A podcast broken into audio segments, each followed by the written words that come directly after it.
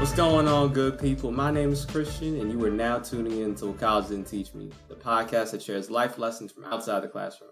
Today, I want to tell you that you were created correctly.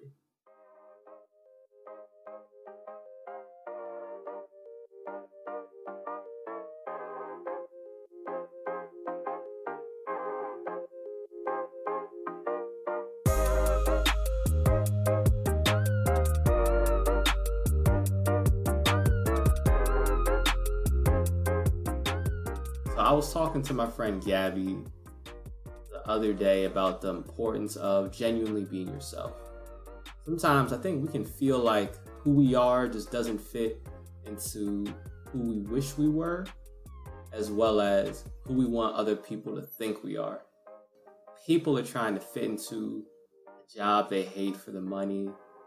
They're trying to fit into a loveless relationship because they're lonely you know, they're trying to fit into a group of people that only care about what they can do for them.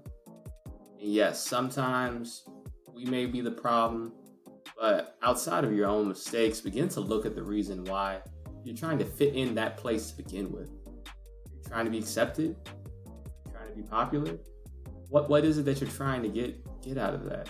Now, if any of those things are true, really begin to, to think, you know, you may need to make a change because you are perfect for where you're supposed to be. You shouldn't try to fit in. You naturally fit where you're supposed to be. You know, you're perfect for the people that genuinely care about you.